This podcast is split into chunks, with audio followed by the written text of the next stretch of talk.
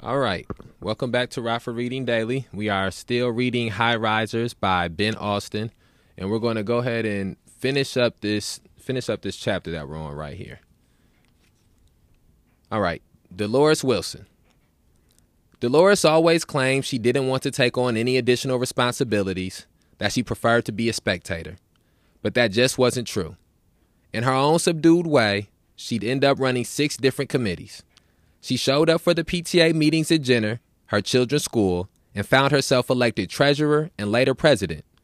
She served on her building council, planning activities for the teens and younger children in the tower. The tenants celebrated the quote birthdays end quote of their high rises at Cabrini, the date coinciding with their address, and Dolores helped throw a big party in the 1117 North Cleveland Rec Room every November 17th. She attended Holy Family Lutheran, a small cube of a church across the field from her apartment, joining its board, and started volunteering with an organization that helped the formerly incarcerated manage their return to free society. She spent many hours as well at the Lower North Center. Her children attended camp there and used it for dance and music classes and sports. The center hosted the parties of the local high schools, a parents' group, and a social club that showed movies and took residents on fishing trips into a Shakespeare festival in Stratford, Ontario. Adults gathered there for acting lessons, Hawaiian themed teas, and for lectures by visiting scholars. The African American historian John Hope Franklin an expert on slavery and Reconstruction, spoke to Cabrini residents about the two century struggle for freedom and equality. When Bobby Kennedy showed up at Cabrini in 1963 as part of his brother's Presidential Commission on Juvenile Delinquency, he walked the buildings and shot pool with teens at the Lower North Center. Quote, the feminine part of the staff agreed to keep the hand that the Attorney General shook unwashed, end quote, noted the North Side Observer, a regular feature in the Chicago Defender that was written in the decorous style of a high society registrar. Dolores Wilson was present at many of the affairs chronicled in these pages. She helped out with everything from back to school giveaways to Christmas bazaars, raffles, and dances. She was a soloist in a, quote, musical extravaganza, end quote, and was among the diligent volunteers of a PTA rummage sale to whom the newspaper offered a, quote, low bow, end quote, of gratitude for being, quote, on hand into the wee hours of the morning with the detested sorting. End quote. The Cabrini Extension high rises were a low income development of some 10,000 people crammed together on isolated plazas set within a historic slum. There were bound to be issues. Shortly after the Wilsons moved in, drivers delivering milk among the 15 towers complained that teens were sneaking into their trucks and stealing bottles. In the enclosed stairwells and elevators, hidden from sight, children rode over the walls. Laundry machines were broken and mailboxes bashed so they couldn't open. In one of the high rises neighboring the Wilsons, two men on the seventh floor robbed another man of his television and then, as the Daily reported, quote, shot him in the eye for no reason, end quote. On the corner of Division and Larrabee, on the northwestern edge of the complex, a mass of teenagers brawled. But Dolores felt like her six flat on the south side had experienced more disturbances than the entirety of her 19 story high rise.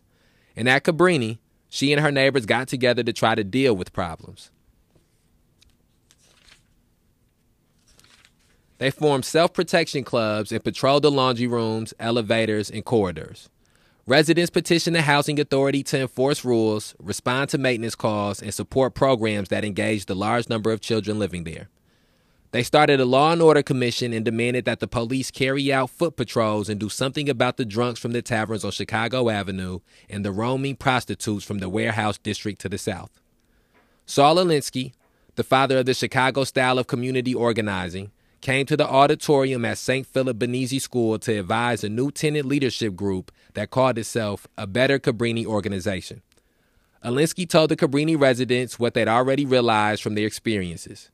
They would have to show power in numbers if they hoped to exert influence over the CHA, the police, and City Hall. I think what I want to point out there, or what stands out to me there, is is when when people speak about currently the lack of cooperation that communities of color or black communities or or, or low in low income working class communities have with police, the lack of a relationship that they have, the lack of trust that exists, is precisely because of this time period where police the police were and the institution of policing were allowing crimes to take place in these areas because of the fact that it was black people who lived there because of the fact that uh, it was not nobody cared what happened to these people besides these people. Uh, and so in the same in the same thing where it was a lot easier it, or the the headline stood out a lot less back then when it was a black person being killed here or there, or a black house being robbed into or broken into here or there, and it's uh, as opposed to now where you see these things as sort of like uh, on the you see these th- you see crime uh, on the headline news every day. You see it uh, on social media news every day. You know, back then this information wasn't being disseminated as well, and so it was easy to just sweep these things under the rug. And uh, you see how regularly uh, black people and, and, and, people living in uh, substandard conditions have not only just asked for more police uh, or heavier police presence, but they also ask for uh, other resources. Uh, they all, that that can help people to uh, not be reverting to crime or not feel the need to resort to crime, or that can empower people to feel like to, to let them know that they're above crime. Uh, but regularly, the only thing that they were ever given is policing, is more arrest. And, and, so I just think that that's something that's important to point out when we start to speak about why the relationship with police and communities of color are at the place that it is now, and why even people in these communities feel as if they don't have regard or respect for the laws because it has been uh, delegitimized in their eyes because of their experiences. Because for decades, for over a century, uh, police and the institution of policing and the city governments have allowed crimes to take place in certain neighborhoods, have allowed for certain neighborhoods to have the kind of conditions that produce crime. Mayor Richard J. Daley, his son will tell you, never aspired to have public housing high rises built in Chicago. Quote, It's a big fallacy that he wanted all this. It's total BS. He knew more about it than anyone else, he knew this would make them like a prison. End quote. Richard M. Daley, the mayor of Chicago from 1989 to 2011, has declared this many times when asked about the legacy of the city's public housing, his eyes fixed on the pages of a U.S. Senate hearing transcript from July 1959. The first mayor, Daley, had gone to Washington that year to complain that the federal dollar limit allotted for each unit of public housing was prohibitively low, allowing only for the construction of densely packed towers. Daley explained to the senators his hope, quote, to make it not only high risers, but also walk up and row houses, end quote. What the first mayor Daley may have desired above all else was a bigger share of the federal kitty. But his son sees in the Senate hearing proof that his father has been remembered mistakenly as the creator of Chicago's public housing systems. Quote, This is not going to go well, end quote, as my father explained, the younger Daley clarified. Quote, of course, the federal government, always in their wisdom, goes ahead with it. End quote. It's true that Richard J. Daley took office after the city council voted to place new developments in existing black neighborhoods, after Elizabeth Wood was fired from CHA, and after 15,000 of Chicago's 43,000 units of public housing were already built or under construction. At the ceremonial groundbreaking for the Cabrini Extension Towers on April 23, 1955, Mayor Daley dug up several piles of dirt with a silver painted shovel as photographers snapped his picture. A crowd of a thousand onlookers broke through police lines in an attempt to shake his hand. It was one of Daley's first official acts as mayor, as he'd been sworn in only the previous day. Born in 1902, Daley grew up in a bungalow in the South Side neighborhood of Bridgeport, a mostly Irish community that included the Union Stockyards, which put 40,000 people to work dismembering and packaging most of the nation's meat. In the 19th century, the area had actually been called Hardscrabble, and the Irish immigrants who filled it took jobs digging the nearby Illinois and Michigan canals. Daley, as a teenager, was president of the Hamburg Athletic Club, a group of local toughs, boys from the same parish and operating out of the neighborhood ward office. Daley's, quote, youth organization, end quote, was similar to other groups of teen boys found in many impoverished ethnic or migrant communities. They fought as sport, defended their blocks, and usually aged out of street violence as they took on new roles available to them. In Bridgeport, depending on one's abilities, that meant a job either on the quote disassembly lines, end quote, of the stockyards, in municipal work, or in politics. Daley was a short, pugnacious man whose resting face was a tight lipped scowl.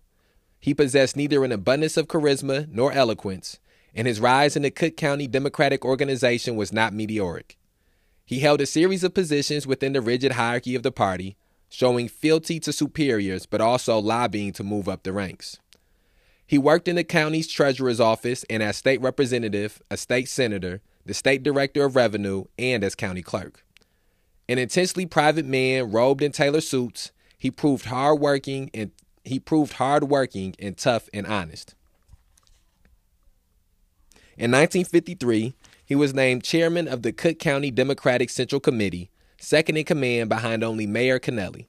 Kennelly, summed up by the journalist A.J. Liebling as, quote, a bit player impersonating a benevolent mayor, end quote, had failed to quell racial unrest in several transitioning neighborhoods and made the greater error of cutting back on patronage positions in favor of non political civil servants.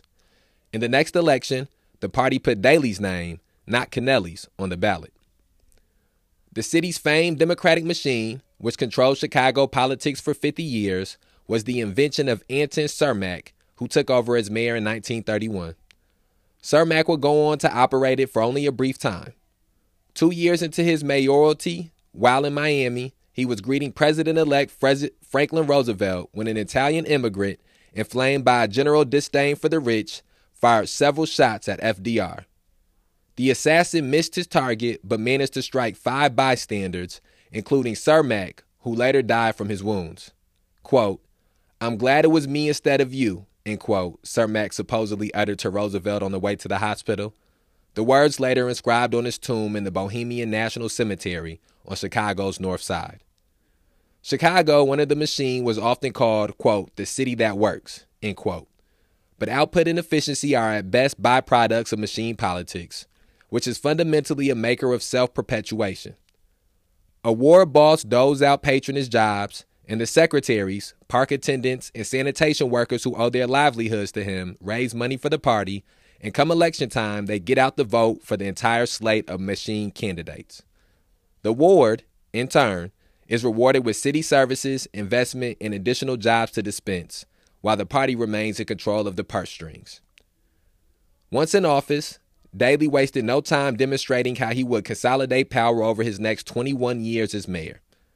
At his inaugural, he announced that he was relieving the city council members of their, quote, administrative and technical duties, end quote. Constituents had previously gone to their alderman for everything from requesting a building permit to reporting a road in need of paving. No longer. Now they would travel downtown to City Hall for a brief audience with the mayor in his fifth floor office. Everyone in the city needed to know that they were indebted specifically to, quote, the man on five, end quote. Quote, there can be no organizations within the organization, end quote, Daley famously pronounced. In his first two years as mayor, Daley increased the number of patronage jobs by 75%, and the number of exams administered for civil servants was cut by more than half. He oversaw a top down system of leveraged loyalty and reciprocal favors. Daley believed in his virtue without apology. Once, when urging President Lyndon Johnson to appoint one of his Chicago guys as a U.S. attorney, Daley summed up his case by saying, quote, But more than that, Mr. President, let me say with great honor and pride, he's a precinct captain, end quote. Like other industrial cities along the Great Lakes, Chicago was swooning by the time Daley took office. Quote, a jukebox running down in a deserted bar, end quote. Nelson Algren wrote of Chicago in the 50s. The population fell fast from its 1950 peak of 3.6 million. Businesses abandoned the city at about the same rate. Chicago lost more than 50,000 manufacturing jobs in the seven years before Daley's first term. Daley's plan to, quote, save, end quote, the city focused primarily on the central business district and, under his administration, the city would build hundreds of new office towers, including the Prudential Building, McCormick Place, the Civic Center, and the Sears Tower. He presided over the creation of a revised zoning code that freed up where developers could build luxury residential high rises. And even as people departed for the suburbs, Daley made it easier for them to travel back to the flagging city for business, commerce, and pleasure by constructing highways, the largest underground downtown parking system in the country, with 8,000 spaces and underground walkways leading directly to office buildings and department stores. You could return to the changing inner city without ever having to be exposed to it. Daley might have argued for low rise public housing before the Senate, but if, quote, high risers, end quote, were what was available, high rises were what he built. Millions of federal dollars were at stake, representing thousands of jobs and many big union contracts. As Chicago made upgrades to its centrally located communities, public housing also became a tool wielded to assist the developers involved in the rebuilding. Those displaced by government funded urban renewal had to be relocated somewhere else. They were moved into the new high rise projects. Almost all these families were African American. Not for nothing was urban renewal referred to ruefully as, quote, Negro removal, end quote.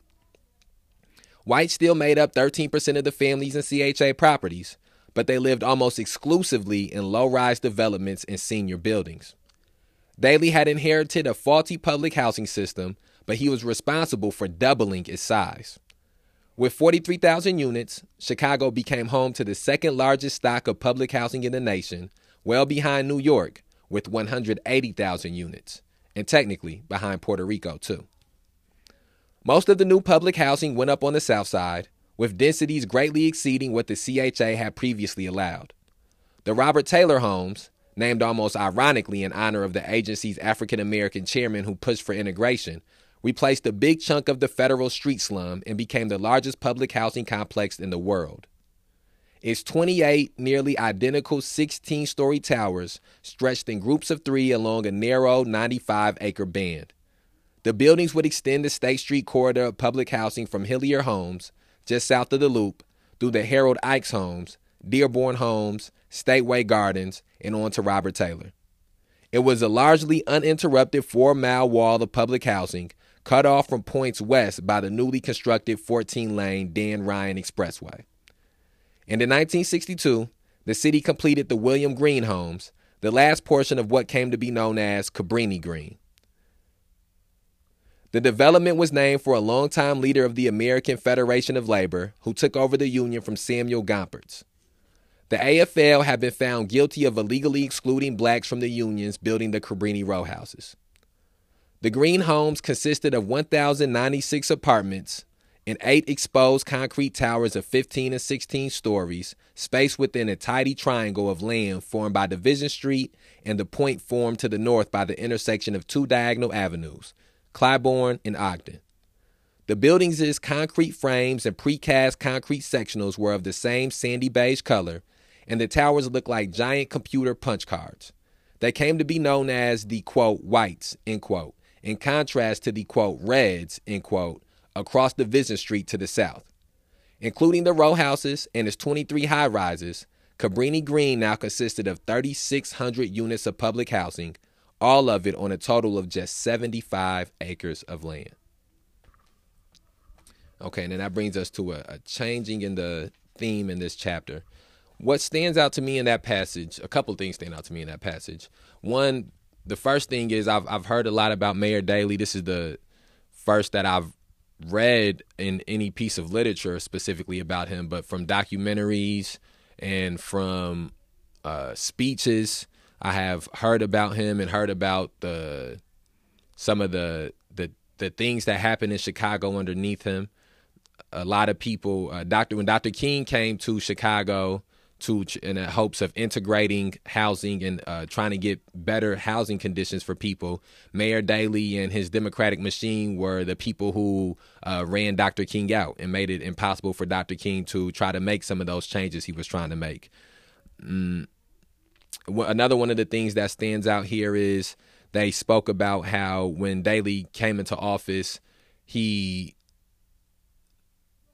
specifically they talked about him building highways. They talked about the uh, let me see, let me see I can find it real quick.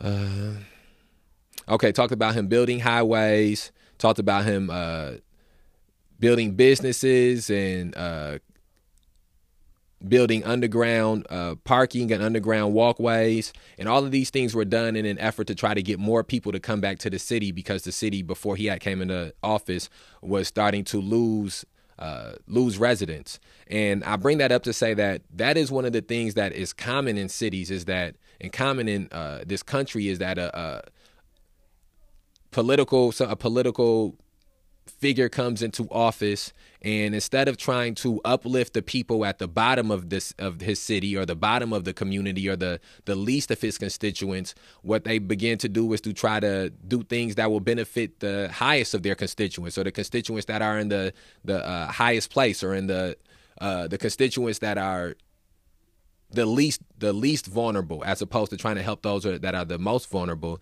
And that happens because it is the people who are the least vulnerable who get them into office. It is the biz the people in big businesses the uh the people in unions who help get, as was pointed out in here, who help get these people into office. And so when mayors come into office, even older people, uh, senators, governors, when they come into office, they are not indebted to the little man. They're not indebted to the constituent who has nothing to eat tomorrow and has no uh, job and doesn't know where he's going to sleep at the next day or they're going to sleep at the next day or the single mother uh, they're they feel indebted to the people who don't who loaned out money for them for their uh, campaign. They feel indebted to the people who pull strings to help get them uh, elected. And so I think that that is that points out one of the reasons why we can't look towards electoral politics uh, alone to fix some of these situations because the people who get elected will always be indebted uh, to the people who help them get elected. And most of the times, majority of the times, the people who will be responsible for someone being elected are not the most vulnerable in the society. It is actually going to be the people who are the least vulnerable in the society. You can't even uh, run a, a, proper political campaign without money, without funding. Uh, and then also we see here the as we're getting into the 1950s, we see how the issue of the public housing is ballooning and how they continue to stack poverty on top of poverty uh, and how they continue to the people that are stacked on this poverty this people who are stacked on this poverty on top of poverty are in a very small area. It's not even a wide area. They're trying to uh, they're isolating them and then they're stacking as many people as they can into this isolated area. And so you see how uh, you see how that this is a, a recipe for a, a disaster. Uh, and so those are all multiple things that sort of stand out to me there. I think it was one other thing. We and then now we get we as we're getting here, we get to see how the name Cabrini Green uh, was was put together, was came came about from the Cabrini houses and then also from the William Green homes. And then they also talked about how the white people who were living in public housing were not living in the high rises. They were living in uh, the walk ups. Uh, and so again, you see the the discriminatory relationship that black people have had with the city of Chicago. And I can't, can't, emphasize enough how this is not simply something that only took place in Chicago only happened in Chicago. As was pointed out here, New York and Puerto Rico both had uh, more public housing than Chicago did. Okay, let's knock this last little part out for this chapter. Dolores Wilson. When Hubert Wilson was assigned the graveyard janitorial shift for the Red Cabrini Extension high rises, Dolores decided she'd take a job during the day. She worked on and off at the Spiegel Catalog Company, sending out letters to people who hadn't paid their bills. She had a position as a receptionist for a doctor, as a clerk at a cleaner's, and for a while at the Department of Veterans Affairs Employment Center. Just as her mother had done on the South Side, Dolores started going door to door for the local precinct captain traveling up and down her high rise, talking to every tenant, telling them when to vote and whom to vote for. When the ward organization held its big raffle, she sold tickets, coming out of pocket for any of the ones she couldn't foist on others. It was no small expense. Quote, but that's the way it is, end quote, Dolores would say. Quote, it isn't what you know, it's who you know, end quote. She was right. The precinct captain came to rely on Dolores, and when a bundle of patronage jobs was being divvied up, he raised her name. In 1966, She started at the city's Department of Water Management just a few blocks east in the Chicago Avenue pumping station across Michigan Avenue from the old Chicago Water Tower. She was the only black person there in an office that handled paychecks for the entire department. Many nights she'd hustle back to Cabrini Green from the water department, cook dinner for the children, help them with homework, and then rush out again for a meeting at Holy Family or Jenner Elementary or the Lower North Center. In addition to his janitorial work, Hubert also coached the basketball and the baseball team that their sons joined. When they lived on the South Side, Hubert had been in the National Guard, and at Cabrini Green, he started a drum and bugle corps that he named the Corsairs. Three other janitors helped him. Two were named Brown, and for their different complexions, Dolores called them, quote, red brown and, quote, black brown, end quote, though not to their faces. The men went to Montgomery Ward to get the fabric to make the Corsairs' pirate, uniforms. Neither the Wilson children nor many of the other boys and girls in the Corsairs could read music, but they learned the beat and picked up the songs easily enough. The boys who didn't play instruments turned mock excuse me. The boys who didn't play instruments turned mock rifles in lockstep, and the girls twirled batons and flags as majorettes. They practiced in the field outside 1117 North Cleveland and the other surrounding towers, people looking down on them from a hundred different ramps or watching them from in front of the building. Soon the Cabrini Green Corsairs were traveling to suburbs outside Chicago, marching in parades for St. Patrick's Day and Memorial Day, and winning trophies at competitions. Occasionally, amid their work jobs and their volunteer jobs and all that parenting entailed, Dolores and Hubert found time to go out together. Sometimes they just sat outside in the park beside the high rises, laughing and talking. It was beautiful out there, Dolores would say. Quote, green grass everywhere, flowers, no black top or broken glass, end quote.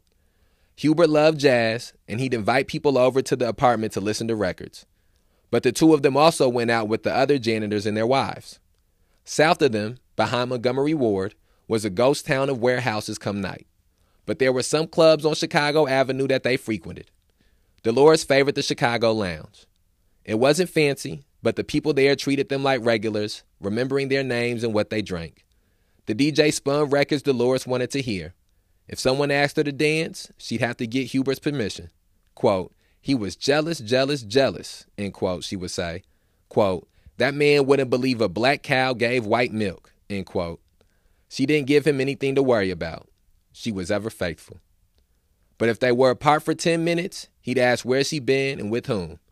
They'd argue some nights over these petty exchanges, though come morning they never parted without an apology, trading kisses and saying, quote, I love you, end quote. Dolores had been a teenager when they married, and the two of them still walked the land at Cabrini Green holding hands. At the Chicago Lounge, Hubert would look over the guy who wanted to dance, sizing him up, and say, quote, Yeah, go on, baby, end quote. It wasn't close dancing. It was jitterbugging, the bop, the chicken. Quote, but heaven forbid that guy asked me for a second dance, end quote, Dolores remembered. And that brings us to the end of chapter two and the beginning of chapter three. And we will end this episode here so that way we can start anew on chapter three instead of picking it up in the midst of the chapter. And that last little part was just, uh, I don't think it's really a deep deep dive to be had on that. It was just sort of keeping us up to date with Dolores and and Hubert's uh, experiences in in the row houses. Oh, not the row houses, in the high risers. Okay, so I want to encourage people to please listen to previous episodes of Radford Reading Daily if you have not. Uh, if by the time you listen to this, there are future episodes out, please go listen to those future episodes. We put these episodes out every day to present people the opportunity to begin or further their journey on the str- in the struggle to end police terrorism, mass incarceration, and racial injustice. Please follow us on Twitter, follow us on Instagram, like us on Facebook, uh, subscribe on YouTube, follow us on TikTok. We on all social medias. Uh, we outside. Back tomorrow.